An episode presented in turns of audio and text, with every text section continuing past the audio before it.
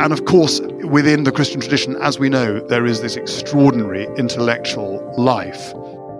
But that has to be rooted in the life of prayer.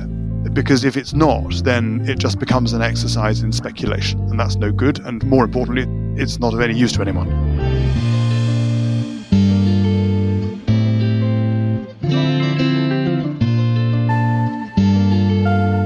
Hi, I'm Brandon Nappi. Hi, I'm Hannah Black. And we're your hosts on The Leader's Way, an audio pilgrimage from Berkeley Divinity School, the Episcopal Seminary at Yale University. On this journey, we reflect on what matters most in life as we talk about all things spirituality, innovation, leadership, and transformation.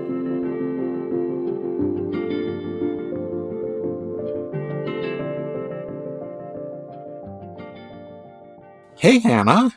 Hey, Brandon, how's it going? It's going really well because I am planning a pilgrimage Ooh. to the Eternal City, Rome, Italy, this spring. Are you really? I am. So I had the great privilege of spending a year living right in the historical center of Rome. Mm-hmm. And as some of our listeners may know, my mother passed away just about a year ago. And she made us promise that we would all take a family trip to the motherland. Oh my goodness. Yeah, the, the year following her death. And and you know, like initially we just sort of thought like mom like why are you being so morbid? and it was actually like a really really great gift that she made us made this uh, make this promise to her. And so, you know, we're planning you know various sites that we'll go visit, various churches oh, that wow. we don't want to miss and various restaurants that we want to make sure yeah. Um, are part of the pilgrimage. That's amazing. What are the top things on the list, or what are you lobbying for? Well, you know, we'll begin in Florence and we'll pack up my daughter Sophia, who will just be finishing up a semester. Mm-hmm. And then we have a full seven days in Rome. Wow. And so I'm thrilled to hang out at the Vatican Museum while I have, you know, lots of time, more time than I certainly had as a student. I'm really excited to go to the Anglican Center. Oh, cool! And visit St. Paul's, the you know the Anglican Church um, in Rome. And I've just discovered that there's another Anglican church near the Spanish Steps that maybe some of our listeners know. So I'm kind of on the Anglican tour of Rome. Oh wow! Which is sort Look of a go. fun new um, way to explore the Eternal City. Yeah. Oh my goodness! My husband and I also once went on a Rome trip where we just kind of declared that it was going to be a Cacio e Pepe tour. So we went to four different restaurants to try to discern what the best Cacio e Pepe in Rome really is.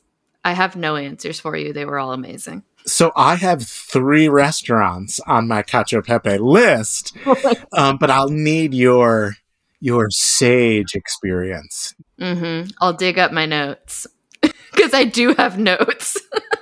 You know, we should in the show notes share the Massimo Bottura cacio e pepe recipe. Oh. Do you know this story? No. So I'm going to get some of the details of this a little wrong.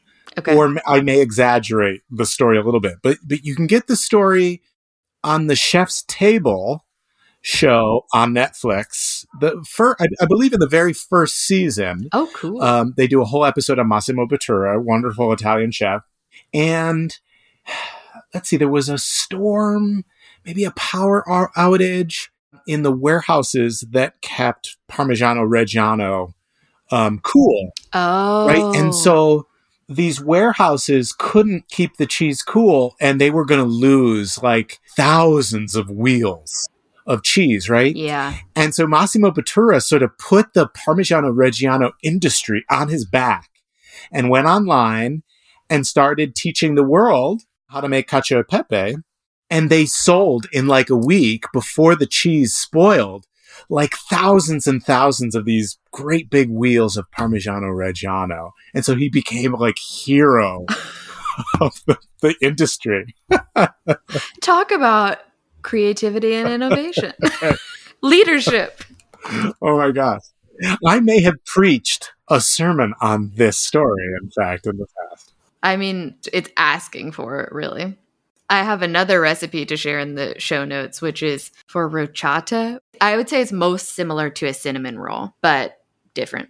It comes from Assisi, and I learned of it in Assisi when today's guest, Jamie Hawkey, brought myself and a bunch of other chapel wardens and Clare College people to an ecumenical monastery in Assisi as a chapel retreat from Clare College, Cambridge. It was just amazing and beautiful. And one of the monks told us, You have to go to this bakery, ask for the rocciata. And it was so good that we got home and like Googled furiously how to try to figure out how to make it. Wow. Every day I learn some new secret skill that you have. There's the baking skill, there's the crochet, knitting, quilting. I think my skill is just learning. is there a better skill? It's the mother of all skills. um, another skill I'll name was pivoting effortlessly from Oh, my yeah. Rome monologue. Because Rome actually tees up our guest.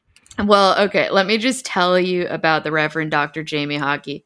Jamie Hawkey is canon theologian of Westminster Abbey and chair of the Westminster Abbey Institute, and he's a chaplain to His Majesty the King, having first been appointed as a chaplain to Her Majesty Queen Elizabeth II in 2017. And Canon Hawkey is a bye-fellow of Clare College, Cambridge, which is why I know him. He's also a visiting professor in theology at King's College, London. So before he was canon theologian at Westminster Abbey, which Hannah Fitch, I know you're listening, and you just desperately want me to say Wabby. So there it was. That was for you. Before he was at Wabby, he was the dean of Clare College, Cambridge.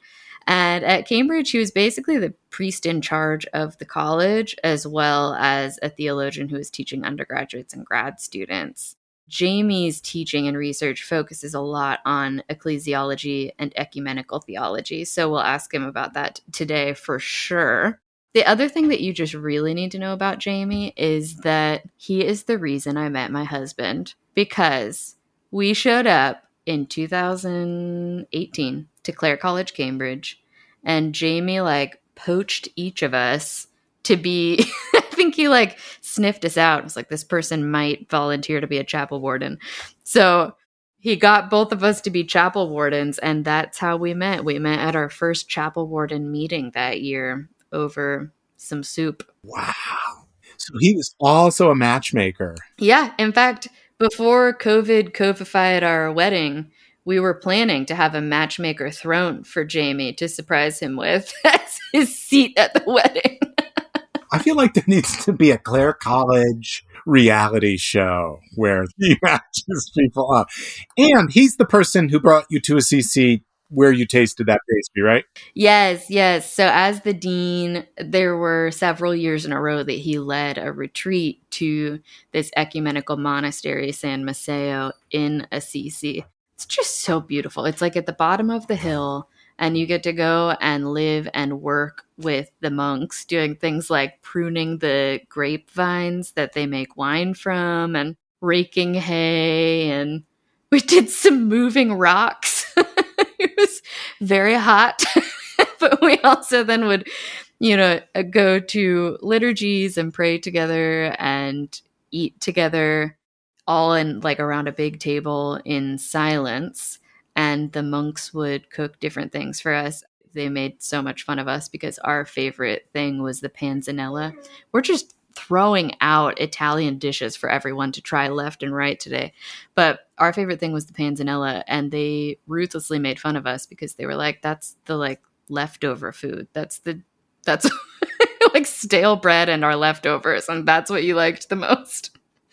It is. Oh, the show notes definitely need the panzanella recipe. So I know. in late August, that is daily on the Nappi menu every. Really? Oh, absolutely. Right. Oh my goodness. Oh, and this is reminding me of another recipe, which is the Claire's Corner Copia Lithuanian coffee bread, which I would say is the rocciata of New Haven. Well, and that one did not maybe bring uh, my wife and I together, but kept us together and keeps us together. the coffee cake like glue. Okay, this has been the most luxurious and luxuriating intro. It could go on. We're actually disciplining ourselves and cutting ourselves short. Yep, yep, yep. Save your your further recipes for next week on the leader's way. This is a really fun conversation, and Jamie's my hero, so I think you can enjoy this one.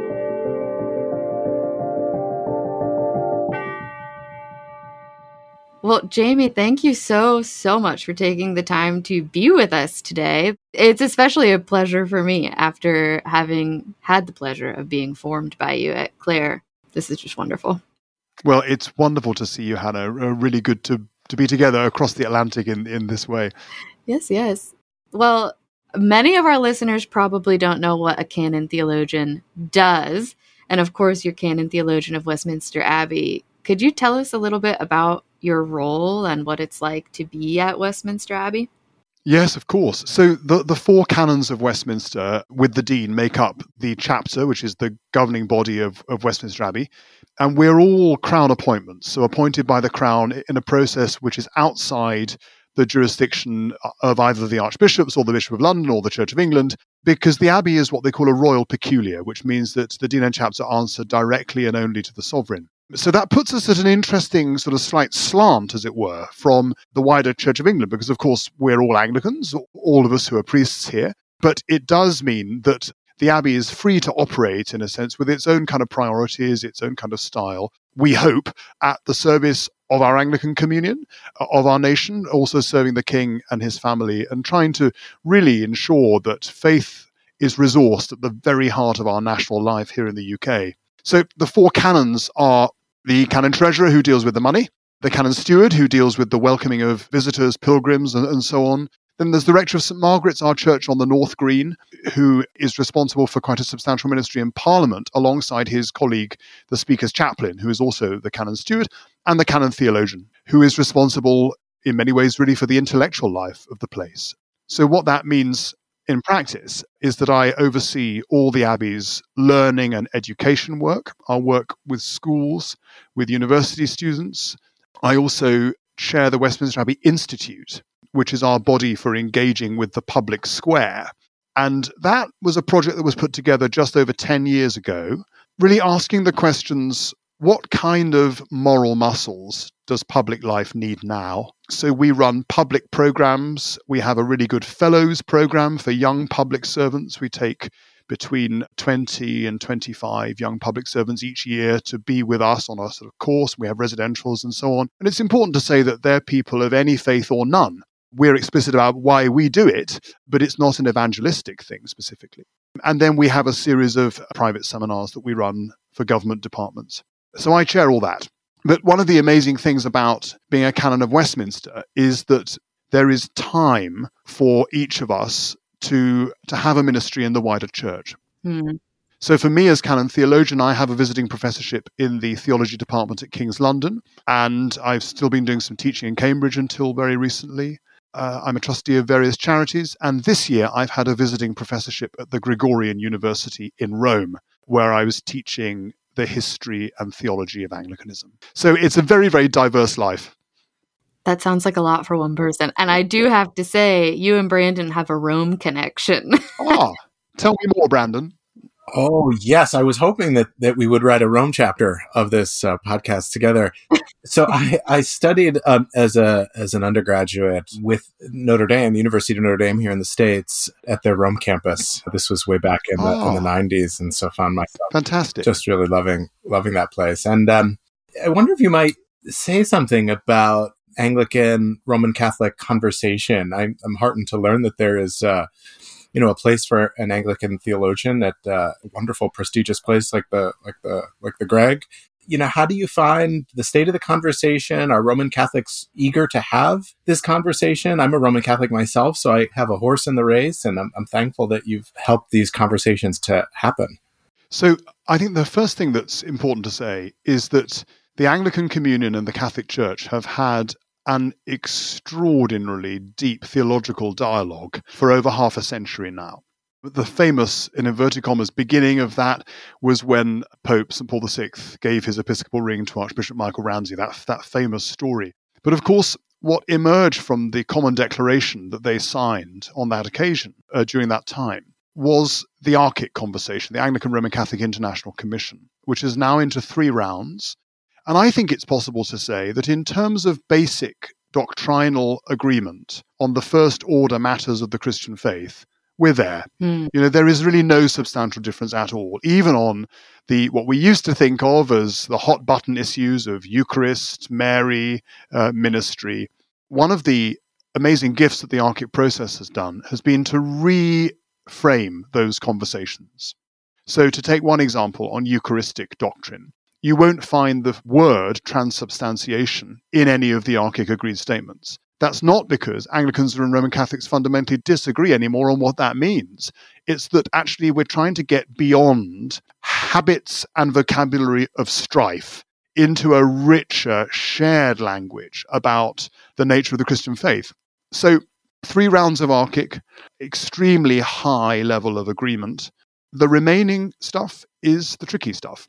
Hmm. Many of the questions are questions which the whole church is facing, the Catholic Church included, in terms of gender, sexuality, the nature of the human person, the extraordinary challenges that are thrown up between local and universal. But I'm myself very, very hopeful for this dialogue, partially because the unity of the church is a gift. It's not something we work for or, or achieve, it's something we learn how to receive. And we do that best when we're on our knees together, when we're praying together. Mm.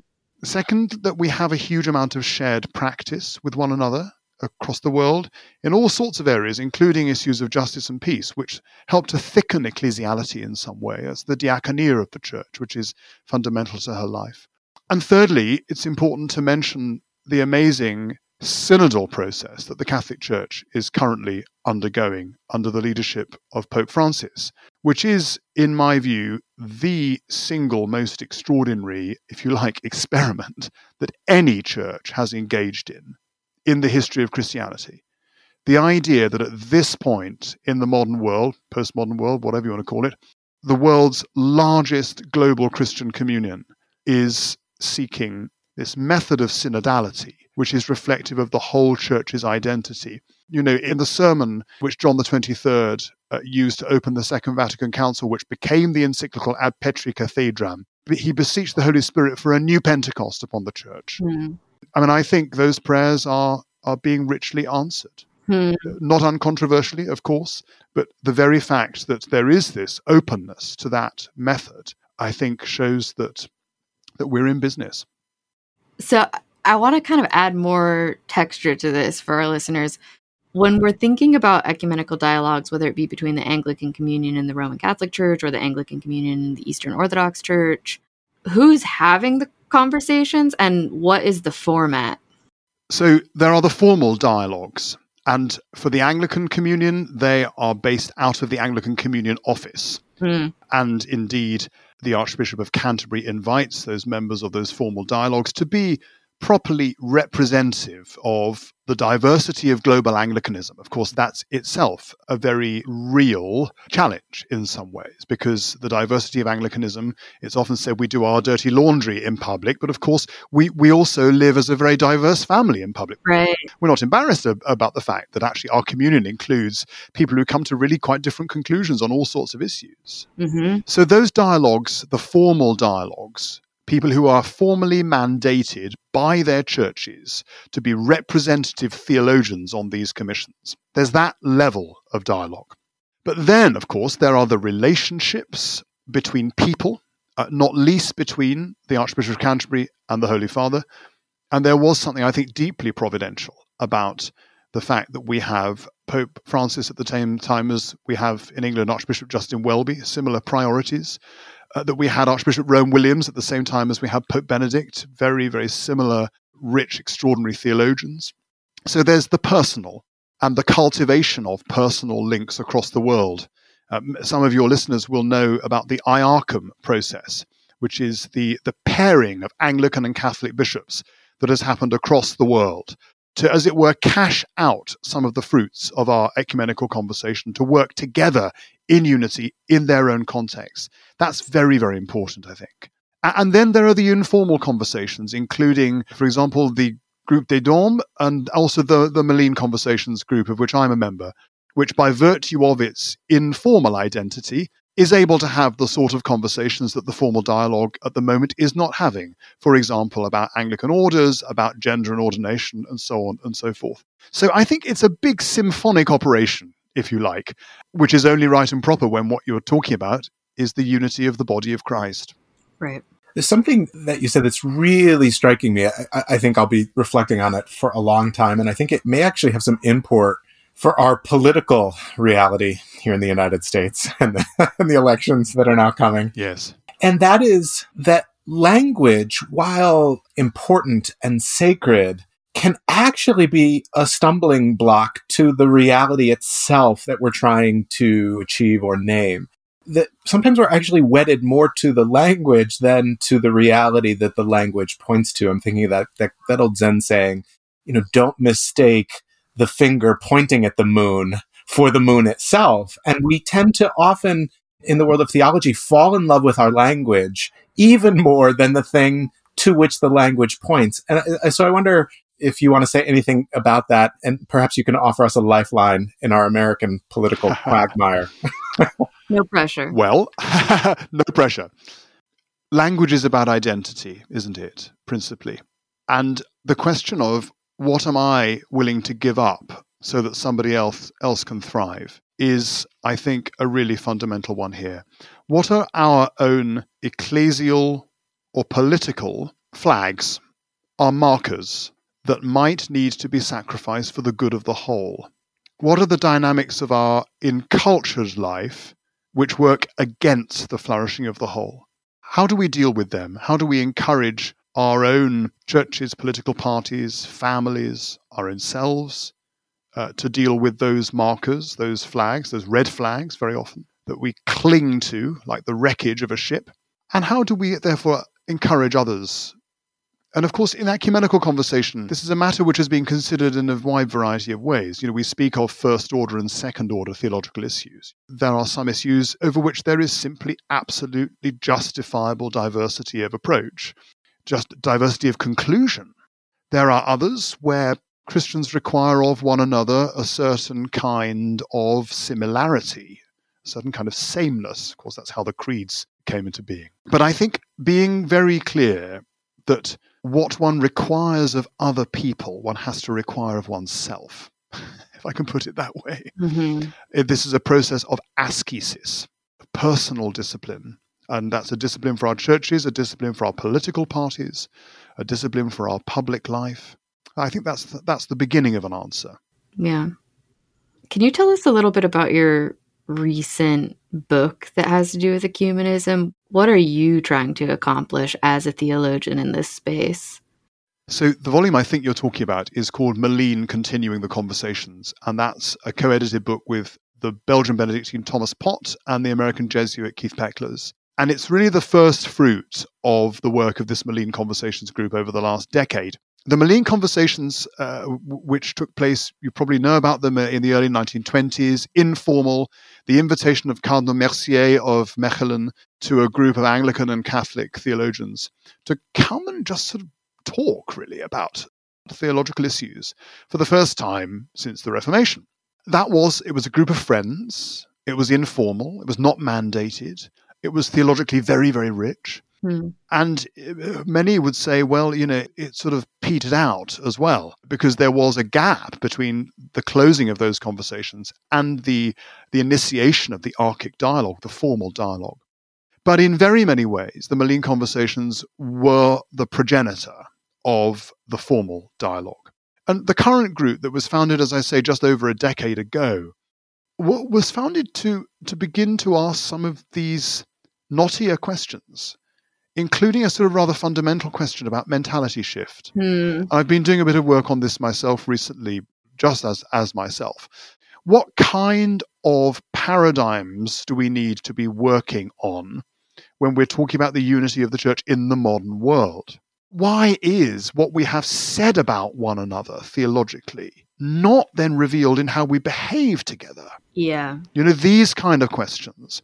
So, I mean, in the book itself that you were kind enough to ask about, you know, there's quite a lot of work on ordination rights. Um, there's a new document which was released actually a couple of years ago, but published in this volume, arguing very strongly from a, a theology of communion for a reassessment of the negative judgment on Anglican orders of 1896. There are some other very good papers on inculturation and other theological areas as well. So it's very much an edited collection my own chapter in that with a Flemish liturgist called Joris Geldhof is a commentary trying to explain what we were doing in this new document on Anglican orders. Mm. What I'm hearing in, in, in all of your reflections, Jamie, and maybe you can speak to this if if I'm sensing it correctly, is a real would you call it like a theology of humility? That we desperately need one another. And so the capacity to be humble and curious become exceptionally important, right? Am I am I hearing all of this in the right way? I like that. I like that very much. Absolutely, a theology of humility.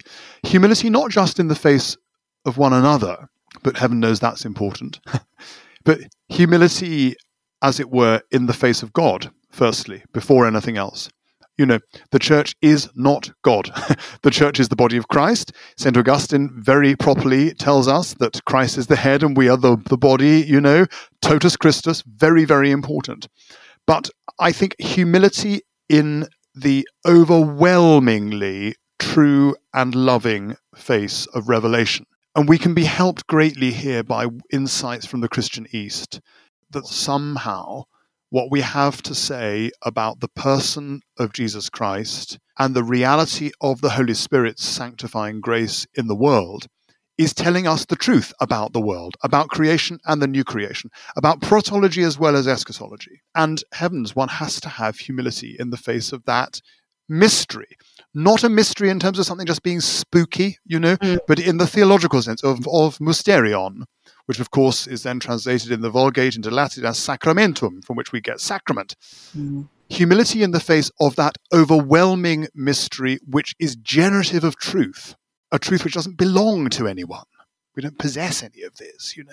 So, yeah, I mean, a theology of humility is, and practices of humility are really important.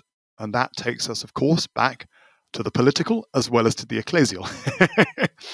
mm-hmm. We're not very good at that on either side of the Atlantic at the moment. right, you are. I'm pretty sure it's not the water.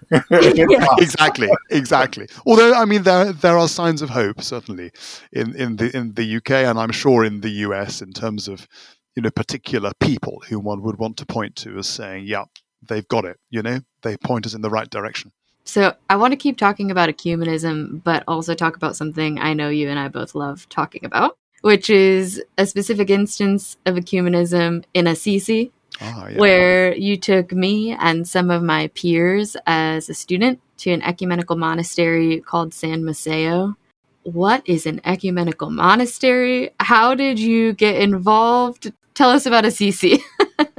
so, the monastery in Assisi, the Fraternità San Masseo, is one of the houses of the Bose community. Now, Bose is a little village in between Milano and Torino, and it was founded by an Italian uh, layman, actually, called Enzo Bianchi, just after the Second Vatican Council. And it really is, in its theological style, in its in its setup, a, a, real fruit of the council. There's no question mm-hmm. about that.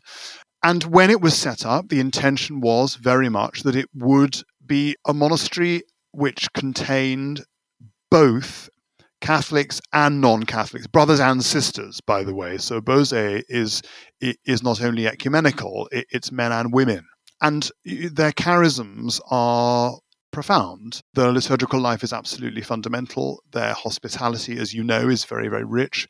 They have a strong commitment to manual work and also to the life of the mind. So this community in Bose grew exponentially, really, through the 80s and 90s, up to the point where they founded some fraternities. There's one in Puglia, one in Tuscany, and one in Assisi. And they do, or they certainly did until recently, I don't know if they still do, uh, have a sort of representative brother living in Jerusalem as, as well, really for a presence in the Holy Land rather than establishing a house. I first got to know the community when I was a PhD student because they run some really first class conferences. Um, and I used to go uh, for some years every year to a conference they held on liturgy, liturgical theology, and often architecture, actually. So, lit- lit- liturgical architecture. But as you know, Hannah, from our visit there, and uh, I took, I think it was three, maybe four groups from Clare College to that monastery. It's a place where we would pray with the monks, we would eat with them, we would work with them in the vineyards in the morning, and then we'd go out and do something as a group in the afternoon. And from my perspective as dean, what was so extraordinary was seeing people become more themselves Hmm. on those retreat weeks. For quite a number, that either meant they were taking their faith seriously again. In a couple of instances, it led to baptism and confirmation. But I think for the vast majority of people who came, they came back more alive. And that is the task of the church today to point people to the human being, the second Adam, Jesus Christ, and to say that life in the communion of Jesus Christ is the fullest reality of being human. I think that's something of what we were doing there. So much about it is life giving, like you're saying. I think I've been on a lot of churchy retreats and academic retreats Yes. that are mainly angsty and it has a goal, but this was something that was just generative and open to whatever generative things the Holy Spirit had for us, I think, which is profound in and of itself. And I should also say, I think our listeners could book a trip if they wanted to to go work in the vineyards and Oh yes, absolutely. I mean, I think it, it, it's it's important to say, uh, but one, ought to say this when when one's talking about a spot as as beautiful as rural Umbria. The monks don't run a hotel. It's not a hotel or, or a guest house. right. It is very much go to be part of their life for a little while. But yeah, absolutely. If you Google Monastero di Bose and Fraternità San Masseo, you will find them and there'll be an email. hmm I spent a month there myself in November a couple of years ago for some writing. And, uh, you know, not only is it somewhere where I'm able to write and pray, it's also somewhere where I can sleep. And that, that for me is very precious. So I wonder if you could take us back, Jamie, and, and share a little bit about the way your vocational path unfolded. We have a lot of listeners who are discerning a vocation to priesthood. We have a lot of listeners or students that, that we encounter who are discerning PhD programs and really grappling with this struggle. Is the PhD for me? So I wonder as you as you share your story with us, if if maybe you can, you know, highlight how you discern through both of those uh, priesthood and PhD studies, because we'd love to know how you became you. The first thing to say, I suppose, in, in, in terms of vocation, is that I don't come from a particularly churchy family at all. And my initial sense of a vocation to the priesthood is the sense that I have now, which is that it is not primarily an, an intellectual thing in any way, actually, which is ironic given my job and that I've spent so much of my ordained life working in the in the academy. But the kind of fundamental root of my vocation of the priesthood, which is for me just about being Jamie who happens to be a Christian. My priesthood is just simply an outworking of how I see myself as a Christian, is something that is sensed rather than put together intellectually. So I can give you an analogy. Do you know that feeling if you're staying with a friend and you maybe go into their kitchen and you smell a smell that you can't name, but it really means a lot to you. It's maybe linked to your early childhood. You know, for me, it was always something that was a combination of cinnamon and marzipan or something like that, you know? For me, working out what that metaphorical smell, if you like, has always been is a vocation to the priesthood. Hmm. A- And of course, within the Christian tradition, as we know, there is this extraordinary intellectual life. But that has to be rooted in the life of prayer. Because if it's not, then it just becomes an exercise in speculation, and that's no good. And more importantly, it's, it's not of any use to anyone. So I would say to your listeners who are considering a vocation to ordain ministry that this has to be about you being the best possible version of you you can be. This has to be linked fundamentally to your baptismal vocation, to your identity as a Christian. That's not to say it can't be about other things as well, including words that we're not supposed to use these days, like leadership and so on. That's very, very important. We need people to lead the church, but we need it to be rooted in their baptismal identity and calling. One's ministerial priesthood is, an, in my view, an outworking of one's identity in Christ. So, those listeners who are thinking about doctoral study or graduate study of any kind, I would say do it. Do it, do it, do it. the church desperately needs good theologians. And it needs people who can put together their life of prayer with the life of the mind. Learn how to serve the church. You know, it's very it's very popular in the Anglican world, uh, in bits of the Catholic world as well, I know from different perspectives, to be quite down on the church. And we, we all know there are all sorts of reasons why the church sometimes disappoints us or frustrates us. But love the church. Love the church. Pray for the church because the church is the body of Christ, you know, and the church is us. so do your theological work, challenge the church, help us move in the life of the Spirit, but love the church too. Oh, I'm cheering over here about everything, but specifically about the role of prayer in the theologian's life. I wonder if you could say just another word about this, because it seems to me it's not a foregone conclusion for theologians to be trained without prayer, or maybe there's sort of a lip service. So we sort of theoretically know that a prayer life is important. Uh, but you go on and get a PhD in theology, be a brilliant theologian, and have no prayer life, not even believe in God, I suppose and so how does this synergy between the life of the mind and and the life of prayer sort of work for you well the theology of the theologian who has no prayer life will dry up and wither i think that's extremely important to say and it should because unless it's resourced by prayer unless it is plugged into the living tradition of the church it is not theology right so I often go back to Evagrius on this, that who very straightforwardly says the theologian is the one who prays. And of course, that tradition is then received later on in Christian history via diverse strands, including, you know, Martin Luther, famously, the plowboy is a theologian too. But I think what we're talking about here is in inverted commas, and I don't like this phrase, so with scare quotes in some ways, I think what we're, what we're talking about is sort of professional theology, right? You know, people who've got the degrees, who tick the boxes, who sit at the tables, who who speak and teach with some degree of authority, perhaps. And I do question whether or not that can really do what it says on the tin without prayer. I think if there is no prayer, we risk becoming fakes, actually. Hmm. Duds. That's not to say, you know, we can't say interesting things or challenge. I mean, of course, uh, there are all sorts of people. Perhaps, I mean, the, the person who comes to mind in all this immediately is Hans Kung, who has had a very flickery relationship, I think, with elements of the faith. Richard Holloway, former Bishop of Edinburgh in Scotland. I mean, I don't know either of them well at all, actually. In fact, I don't think I ever met Kung. But I'm pretty sure that they would both have said some degree of acceptance of the reality that is far beyond oneself and of sitting in the presence of the mysterion, of the mystery, the sacramentum, is key for the theologian. Hmm. Can you tell us a little bit about your own prayer life? And I'm wondering how much Westminster Abbey plays into that. There's an enormous amount of public prayer here. Yeah, yeah, yeah.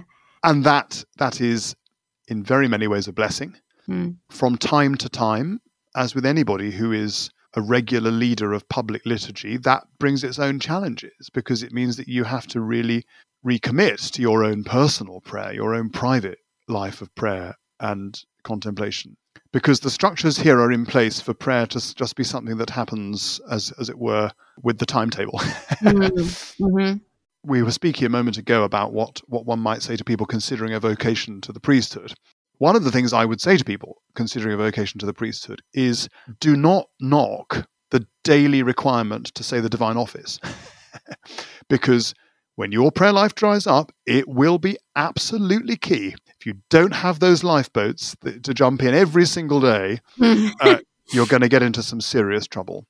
But I think, as I say, there is an amazing daily 365 days days a year 52 weeks a, a, year you know you know every single year life of public prayer here, and we are both institutionally and personally committed to that. Those of us who live and work here, when we're here, we are there. We're, we're in church morning and evening when we're here. That's absolutely understood. No question about that. It's a priority. But I think also to practices like spiritual direction, I think are important. Spiritual accountability, so that we're accountable to somebody beyond ourselves, that's quite important. Contemplation, silent prayer, you know, Michael Ramsey was famously once asked how much time he spent uh, in silent prayer each day. And I think he said something like, oh, 20 seconds. and the interviewer said, "Oh my goodness, I thought you were going to say a bit more than that." He said, "Well, it takes me it takes me 20 minutes to get there." so know yourself, know what practices work for you, mm. and commit to them. But be willing to be challenged by others and, and by yourself, I think. That's important. One of the scandals of the late 20th century and of the 21st century so far is that so many people in what we might for a moment call the Western world have been taken away from the church by contemporary movements in spirituality and mysticism, in inverted commas. The church needs to recover her public mystical tradition as part of public theology, you know, not a sort of adjunct, because we all know it's there, you know. If you like that kind of thing in inverted commas, you know, you, you can go and do the 19th annotation, or you can go go to this monastery or go to this retreat house. Right. And, uh, but, but, you know, let's keep it quiet, you know. Uh, of course, we'll talk about it if you want, but a public espousal of the mystical tradition of the church. Jamie, that's genius. We're talking all the time here in the States about how less and less people are calling themselves Christians or even, you know, any kind of religious, but more and more people are calling themselves spiritual. Yes. And that's such an obvious solution. Why are we, you know, keeping the monastery for the super Christians? That's that's exactly it, isn't Makes it? Makes no sense. That's exactly it. And as we know, Hannah, from our trips to San Masseo and Assisi, you know, actually very often it's exposure to that rigorous life of contemplative prayer yeah. that is genuinely converting for people. Yeah, and people who haven't considered themselves religious before, who go that's right, stay at a monastery and then say, "Oh, this is what Christianity is about. Let's do it." that's right. That's right. I wonder about how the arts fit into all of this? Because I know this is something that you've worked on and you've mentioned architecture already. And so many of my conversion moments have happened before a piece of art.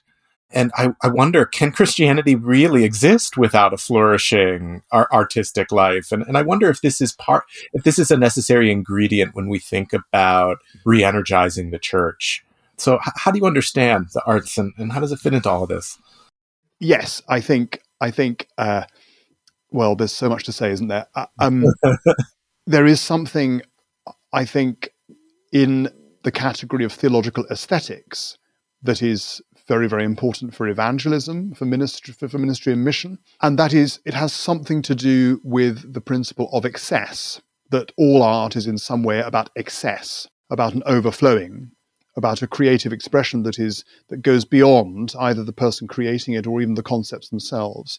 And I think excess is a very important theological category. It's also important to say that, of course, for many, many, many centuries, the church was possibly in countries that were monarchies alongside the royal family, principal patrons of the arts. And it would be very helpful for the church to become a little bit more conscious of that inheritance and therefore to to really be patrons of the arts today. Of course, that's happening in all sorts of places um, in sculpture, in painting, in music, in architecture. You know, Brandon, you, you, you referred to that a minute ago as well.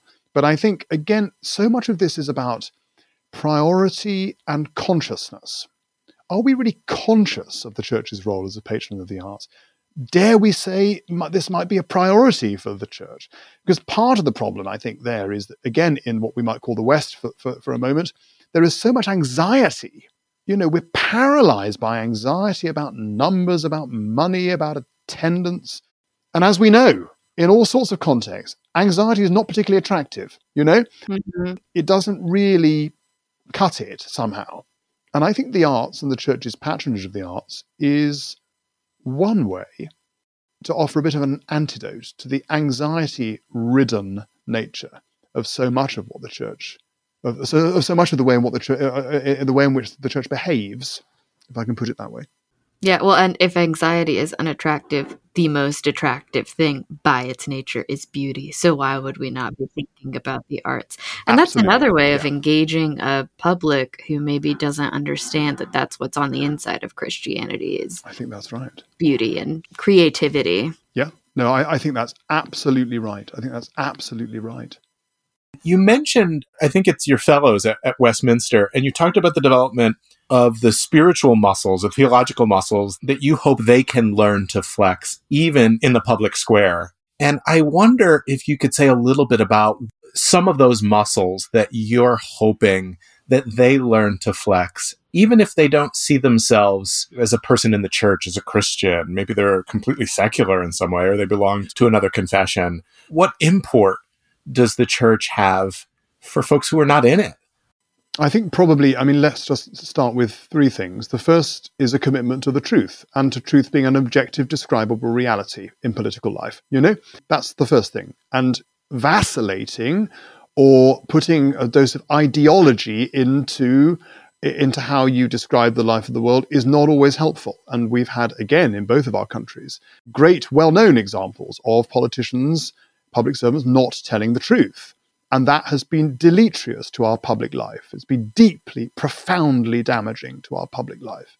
But the second point, which is related to that, is that truth is sometimes complex. It's often complex. It's often contradictory. And, you know, the opposite of, of how one might describe the truth is not necessarily the lie. You know, truth can be a rich and expansive thing. So taking into account people's diverse lived experience of, of life when articulating the truth, learning to listen, learning to, how to describe in a rich way, that's very important. So those two things for public life, whether people are Christians or not, the truth as being something to commit to, to commit to telling and living by, also truth as complex, taking time, being careful. And then maybe the, the third thing would be something about what makes a community not only healthy, but flourish with uh, diversity, with difference. It's very interesting for the church, all this, because as the Catholic Church embarks on this amazing synodal journey, and as global Anglicanism risks further fragmentation over all the obvious issues, we need to be asking questions about how we can stay together. And that's not a trite middle class Anglican thing to say, it's a demanding thing. You know, what gifts do we need to receive from one another so that we can live together in diversity? To put it in another way, one might say, can love be a political philosophy? Well, of course, the Christian tradition would say yes. Elements of the non Christian tradition and even of the secular tradition would also come to an answer that, that is not entirely negative on that. But can love be a political philosophy? If so, we're in business. Hmm. That gives me hope for 2024. Absolutely. But of course, we need to remember in all that, love is costly. It is, yeah. It's not straightforward, requires choice. It's often not cute. Not cute at all. Exactly right. Exactly right. Yeah. Well, one of the things we really love to ask people about is what is giving them hope. I want to ask you that in two ways because you're Jamie Hawkey. what are your hopes for the church? And then I also want to know what is giving you hope. Maybe it's the same thing, maybe it's not. My hopes for the church would be that she is faithful to the Christ who is Alpha and Omega, Mm. who is the origin and the destiny of all things, and that that, as it were, ultimate picture of the sanctification and renewal of all things in the new creation achieved on Calvary and in the empty tomb is that's what the church is about. Mm. Everything else is a sideshow. That's what the church is about, and drawing people into that. It's not just the Anglican communion, it's the church. Anglicanism is provisional, you know? Right. I mean, it is provisional on the wider church. Of course, there, there are dimensions to Anglicanism which are particular and that I want to celebrate, and Right. and so on and so forth. Particular Anglican contributions, very important. I love our Anglican tradition. I wouldn't do what I do and work where I do if I didn't Right. think, think that, right? It would be a rather strange thing to, to do it if I didn't believe that. But Anglicanism is provisional upon the wider Catholic whole. It's straight straightforward as that. Hmm. And the church is the sacrament of the new creation. It is not the new creation, right? Right.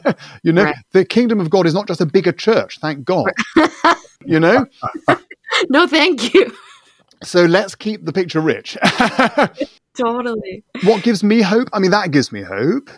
The extraordinary, and uh, I think it's quite important to go from from the macro to the micro as well. You know, chance conversations with people at the door, doing a funeral for somebody whose partner suddenly realizes they can turn a page, hearing someone's confession for the first time, and realizing that they they've been carrying stuff around sometimes for years, sometimes for decades that they can leave behind the sense that the church might be able to say something that secular politics can't. That gives me Mhm. hope. Hmm. Uh, my family and friends, the people I love, they give me hope. The tradition gives me hope. Going for a run gives me hope. You know, it's it's not one thing. I think as soon as one says, you know, I'm just going to hope in this, there's a potential problem.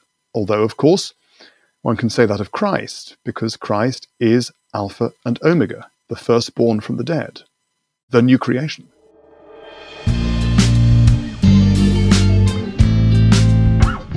Thank you for listening to The Leader's Way.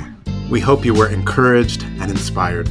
To learn more about this episode, visit our website at berkeleydivinity.yale.edu backslash podcast. Rate and review us and follow the podcast to make sure you never miss an episode. Follow Berkeley at Yale on Instagram for quotes from the podcast and more. Until next time. The Lord be with you.